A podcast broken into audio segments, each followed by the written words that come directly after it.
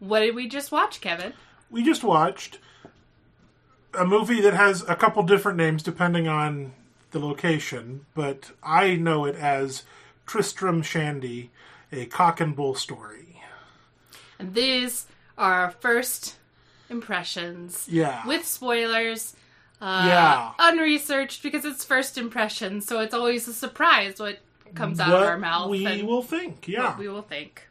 Yeah. It's a, a 2005 British comedy film. Based on a novel. I wasn't sure if um, If the novel was is real? or not, but it looks like it does. It is. It is a real novel from the 17th century? 18th, 18th century? century, 1700s. Yeah. 18th I was a century. 17 there somewhere. That sounds kind of postmodern. Yeah. mean, the film is certainly postmodern. Yes. Um, but it's a novel within a novel. Kevin's had some I chicken had wings, some spicy wings. and they're making and him now cough. I'm having some some spicy drainage. Yeah. Um, yeah. If anything, this movie did make me want to like read the book.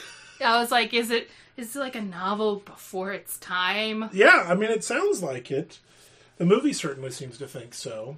The movie is about the making of an adaptation of The Tristram novel. Shandy, the novel, but um, in true postmodern fashion, the actors play themselves. So Mm-hmm. Stephen Coogan is Steve Coogan. Steve Coogan. I, I didn't know a lot of the other actors, like Rob.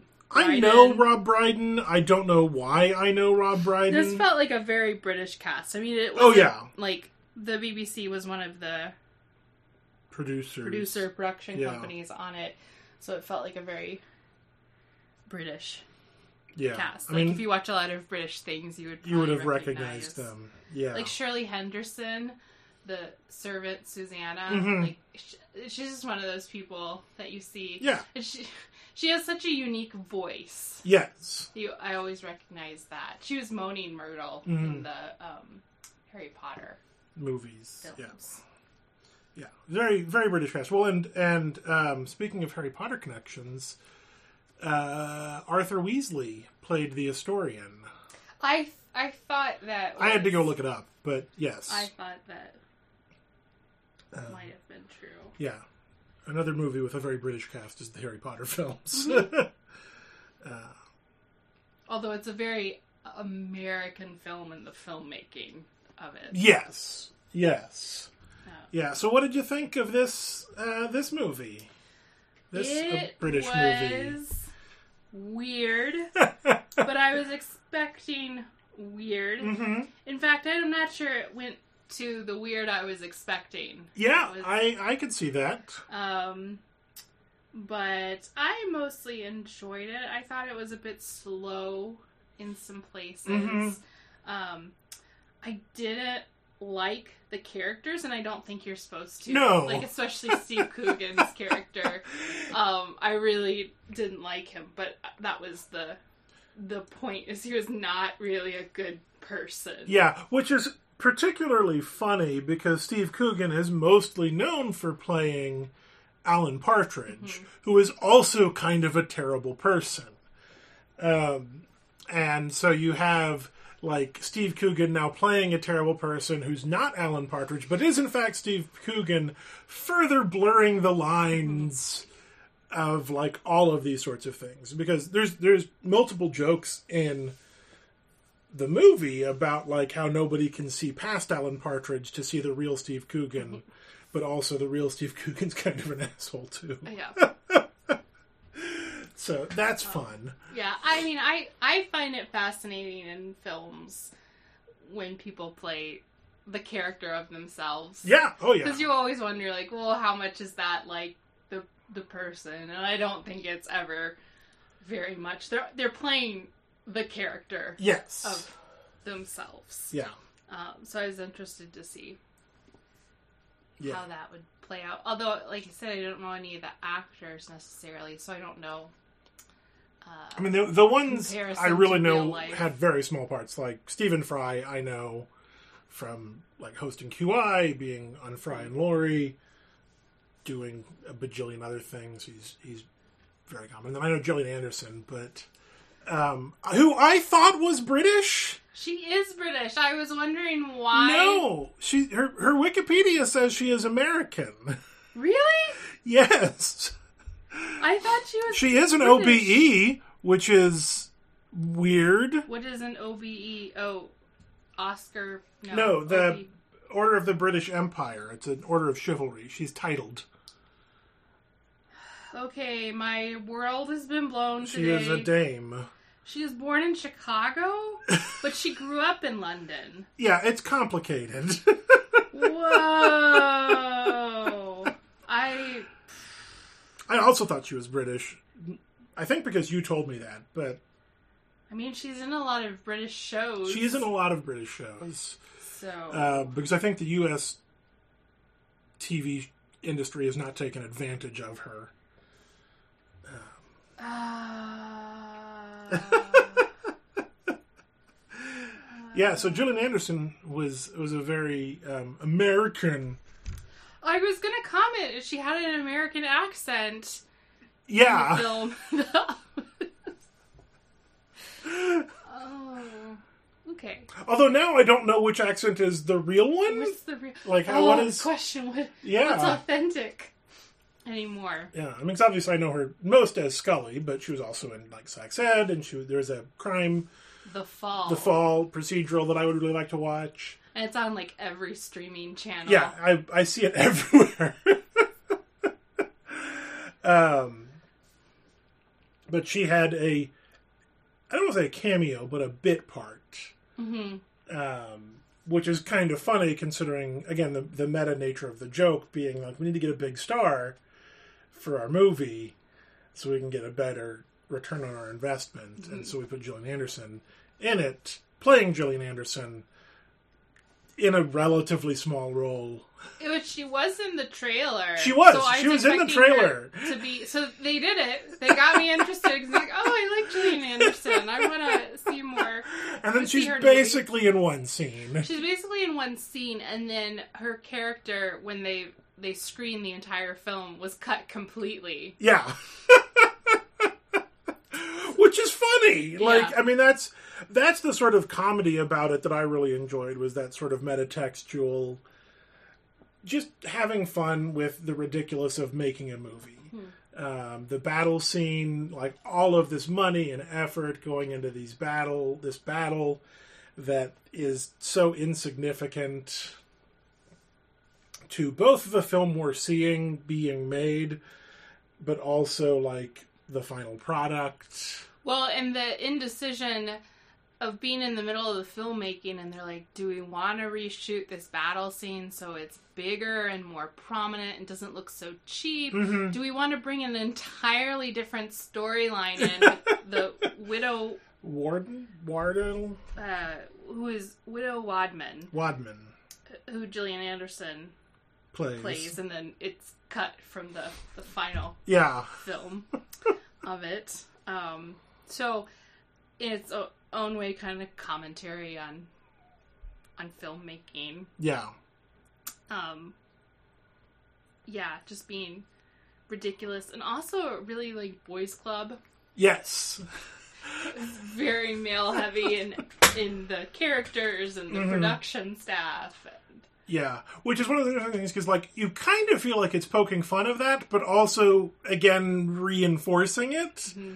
Because, like, Gillian Anderson's the only like significant female character. right, there's the wife of There's the wife and the the PA. oh yeah, the PA.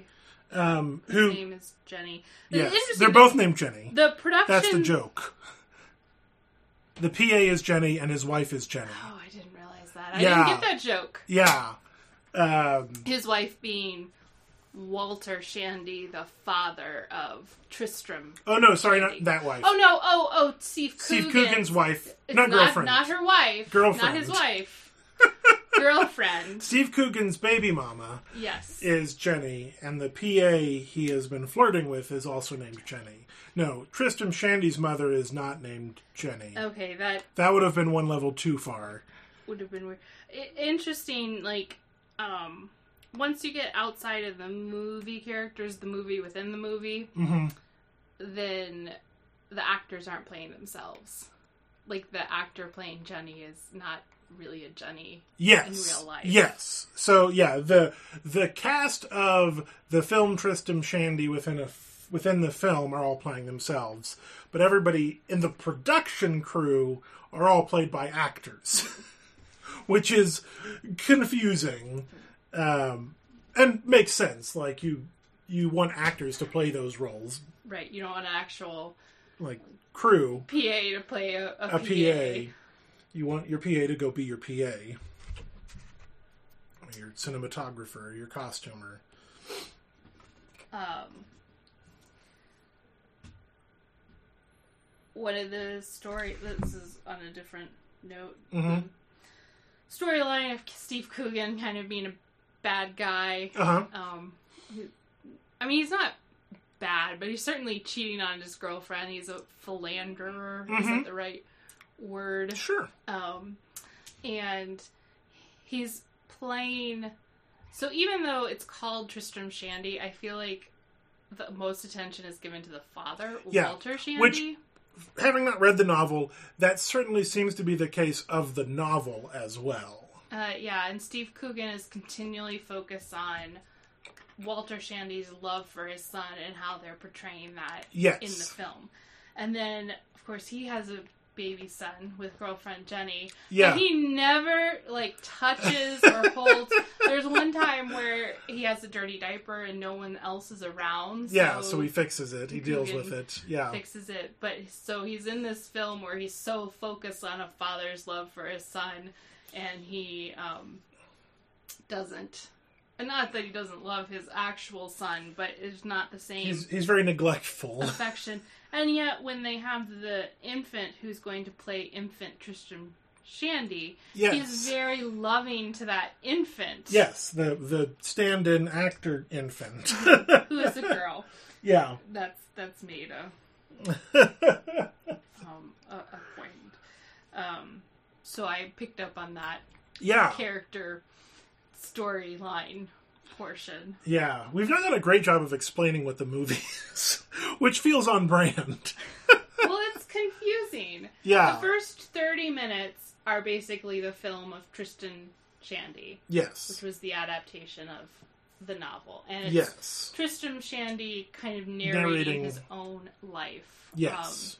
Um, and it's set in the 18th century, but he makes remarks like to Groucho Marx. He Yeah. is kind of um, an epigraph he gives at the very beginning, so it's pointing towards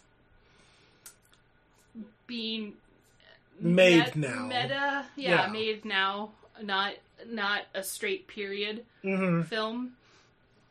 And then after the first 30 minutes, it's really more of the filmmaking process of making this film. Yeah. Which kind of surprised me. I expected a more interwoven Mhm. experience of that, but we really never see until the screening when we see, you know, 10 seconds any more of the film of Tristram Tristram it's, it's there's an extra R in there that I can never say right. Tristram Shandy. Like we get most of it very front loaded. And then we get like a scene with Gillian Anderson and then a very little bit at the end. Um, and so I expected us to dive more in and out of that. I did too. That's where I was thinking my expectations of the weird hmm were kind of under delivered. Yeah. Uh, which was fine, but I think they could have had more fun with that. It's almost like they forgot. It solely became about the making of the movie rather than sort of like parallel stories of like the difficulties of, of filming this unfilmable novel, um, which I I get the impression it's unfilmable. I I believe that Yeah. from their descriptions. The only way to film it was to make a film about filming it. yes, like this seems like the best approach for that. Well, I had to ask when we watched the trailer for it, is this is this a fictional film about making film or is this like a documentary Yeah, of, well- like because I was isn't there a documentary about the Don Quixote film Yes. that Terry Gilliam made. Gilliam could never Yeah. make? Oh, he And made it. he did. He did make it, but there's a documentary Yes. about not being able Yes, to make it. um, Lost in La Mancha, um, which is an amazing documentary, um, and the fact that Terry Gilliam actually eventually made a Don Quixote movie is is immaterial. and from what I've heard, it's not great. It's fine. Aw. Um, it's fine. Um, although a very different movie than than what he was trying to make in the first one. They're both technically Don Quixote films, but he couldn't make the movie, the same movie, thirty years later because he wasn't the same director thirty Yep. years later. Um, yeah, so no, it could have easily have been a a filming of a, a filming documentary. Although um, I do appreciate. So this came out in what 2005. So it was really before like the mockumentary format took hold, which I appreciate because I think I would have liked this less if it was a mockumentary. Um, like in in the which is not to say I don't think this creative team could do a mockumentary well, because I think Christopher Guest has proven those are possible. But more often they become cheap, lazy punchline delivery devices rather than. Not that I. Don't think that Christopher Guest, No, sorry, no. Christopher Guest is, is in a class of his own. but there there have been I mean, I, I think of The Office, Modern Family, um, those two in particular, Parks and Rec, um, where like the I think that's fa- lazy TV making. Those are them fighting words. Those are it's not a words. matter of quality of the show. I think it is very easy to have a funny situation and then cut to a talking head for someone to deliver a punchline. Mm-hmm.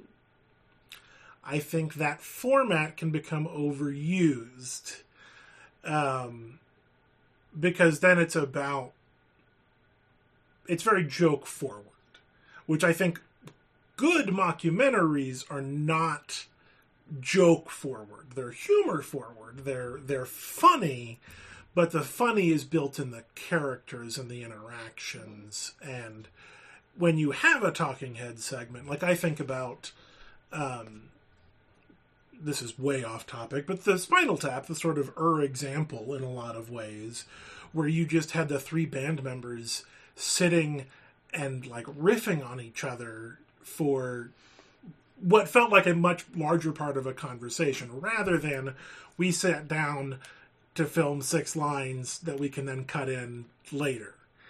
It was them, you know, just like talking over each other and being people rather than a punchline delivery mechanism.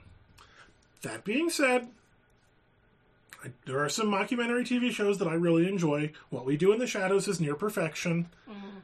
Um, It's a really excellent example of the form. Yeah. I think um, Abbott Elementary is doing some pushing boundaries on the format a little bit. Um, I don't think it's quite as to what what we do in the shadows is doing with that form. with that form. It, they're both very good shows. Um, anyway, I appreciate that this was not a mockumentary. That's the point I was trying to make. uh, I I I am afraid that if you were to make this again, that's what would happen, and it would hurt the structure of the film, which is a weird thing to say because I don't love the structure of this film. Well, I think it is it is a big shaggy dog story, and I think that's again the only way you can do it well. But it leaves you a little bit unsatisfied. what at is the a shaggy dog story? Um, it's a it's a trope about.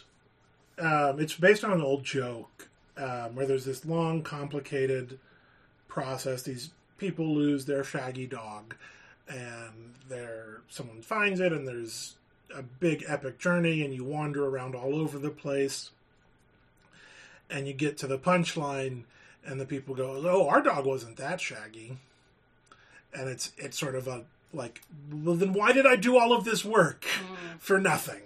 Sort of a uh, thing. It's a term that means a big wandering story for very little payoff. Is it shorthand in, in TV criticism? Yes, I'm sure that's where I picked Like a it up. MacGuffin. Like a MacGuffin. in in being a, A shorthand a jargon term. yes. They're very different concepts. Yes. Although the Shaggy Dog in the quintessential Shaggy Dog story is a bit of a MacGuffin in that it could be switched out for anything else. Shaggy Dog story, as in the Disney film where the guy turns in. No, as in as in the Oh, concept one- of a Shaggy Yeah, Dog I see story. what you're saying. The central conceit of the Shaggy Dog story isn't actually important. like a MacGuffin. what? I don't I don't know if any of that made sense to anybody. I'm following. Good. if that matters. It matters to me. I'm glad you're following. kind of a hard concept of a film. It's not hard to follow in the film, but it certainly is hard to describe. Yeah. Well, I think that's sort of Tristan that's Shandy. that is both a joke of the novel Tristram Shandy and this film version is that they're very weird and loose and tangential and you get to the end and you go what what um, and yet it all still sort of holds together pretty well um, like I, I enjoyed it i'm glad i watched it I'll, i've been thinking about it since we watched it well, it was on. It was something you owned. yeah, I bought it on DVD a very long time ago at a probably at a blockbuster four for twenty sale, five for twenty. I don't know what the deal was. Um, mostly because I knew who Steve Coogan was. I recognized him and was like, I should watch this, and then I never did. And 17 years later, it's good watching. It's a good movie. I recommend it. Um, I was the the yeah. last scene that goes over the credits Yes. did seem like a lot of improv happening. Yes. Steve Coogan and Rob, Rob Brydon Brydon. were just like Yes. I loved that moment. character, riffing off of each Yeah. other. Well, something we get very similar to at the beginning when they're both in the makeup chairs. Mm-hmm. Um, and I, I was looking at the Wikipedia page for this. They apparently made a spin off show called The Trip, which was had the same creative team starring Steve Coogan and Rob Brydon as this version of Steve Coogan and Rob Brydon. Mm. um, going on a trip of northern a restaurant tour of northern England. So like they clearly were having enough fun with these characters that they eventually turned it into another thing. It was a TV show or Yeah, a it was a TV. It was a TV show and a film um, called The Trip, where Steve Coogan and Rob Brydon played Steve Coogan and Rob Brydon from the famous film Tristram Shandy. um, and I will say, I found the the film within a film appropriately funny. Like I think they did a good job of evoking the humor of the novel um, which I was a little bit afraid they were going to just fail at and like let that be the joke of like it's bad. Well, you you say it like you understand the humor of the novel, but you've never. I, I what I assume it. is the humor of the novel, um, based on what this film tells me. So I can't trust that it's accurate, but it it did a good job of convincing me that this was a funny novel. It could have all been lies. Could have been a fake novel for all I know. Maybe the Wikipedia page for the novel is also an elaborate hoax. But um, I appreciated that because I think so often when you have media about making media that's bad, they don't try and make it. Not even just when you have media about making media, they don't try and make the thing within it good. Sometimes they just make it bad, and that's the joke, and that's not a very good joke. Um, I don't think it's very funny. I guess is what I would say that. But I did enjoy it. I I enjoyed the the non sequiturs and the cyclical timeline of it, and like, oh, but we're not even to my birth yet, and literally, and literally, the joke in the m- movie is that you never the film ends at Tristram Shandy's birth. Like that's the end of the film, which is hilarious for a story about his life. Yeah. I thought it was very funny. I think um, there was, even for me, a lot of penis jokes in the film within a film. I don't remember that. It didn't stand out to me. Uh, well, he talked about being accidentally circumcised. oh yeah, that was very graphic too. It was very graphic, and like, I was fine with the fact that we didn't follow through on any of that because it, it, Yeah. it that's all in the front third. Oh, being accidentally circumcised, and then the uncle had his Had something blown off in a battle. Yeah. That, of the battle scene, they were questioning of how Yeah. much they should. So there is a of. lot of that in the film within a film, and I was fine with the fact that that didn't follow through into everywhere else. Um, that was the thing. There's a lot of penis jokes here. Um, I do appreciate the joke they used multiple times of the uncle having recreated this model scale battle. Um, and people asking him, but show me where exactly you got injured. And he's like, yes, I'll show you exactly where. And then he walks over to a different spot of the model and he goes, right there. The joke was its penis. Yes, that was the joke. that was the joke. Um, but it amused me a lot. Both times they did the joke, it was very funny. It's, it's a good joke. Um,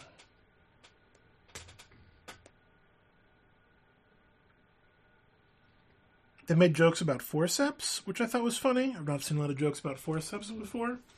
Although I feel like I should mention um, forceps are very important and significantly increased both um, or decreased maternal mortality and infant mortality in childbirth. Oh, I didn't realize that. Yeah. Um, like they sort of made a joke about the multiple jokes about the forceps being Yep. this like strange equipment. Crush the Crushed the can- the. Crush the melon. Makes you see. Oh. Oh. Uh, it doesn't seem like a good idea. Yeah, but from what I've read, uh, the invention of the forceps was actually a very, or the forceps, is it plural? I don't know. Um, was a very important uh, development in in the space of midwifery and the science of childbirth. Of course, the midwife gets pushes pushed to the side. Yeah, well, that's the again, It's that's another sort of this boys, This boys club, club thing. theme. The male physician is the authority on Yeah. birthing. yeah. Um, and so I guess making the jokes about the forceps, I think, tied into that, but also forceps were very important. they weren't always necessary, but when they were, they made a big difference, from what I have read. Interesting. Yeah. Um, up there with the incubator being another um, massive improvement and uh, decrease in infant mortality post birth as a hot box. it's weird that. Um, I'm looking at my notes. I think I wrote spoilt plums, but I don't know why. So there. I don't know why either.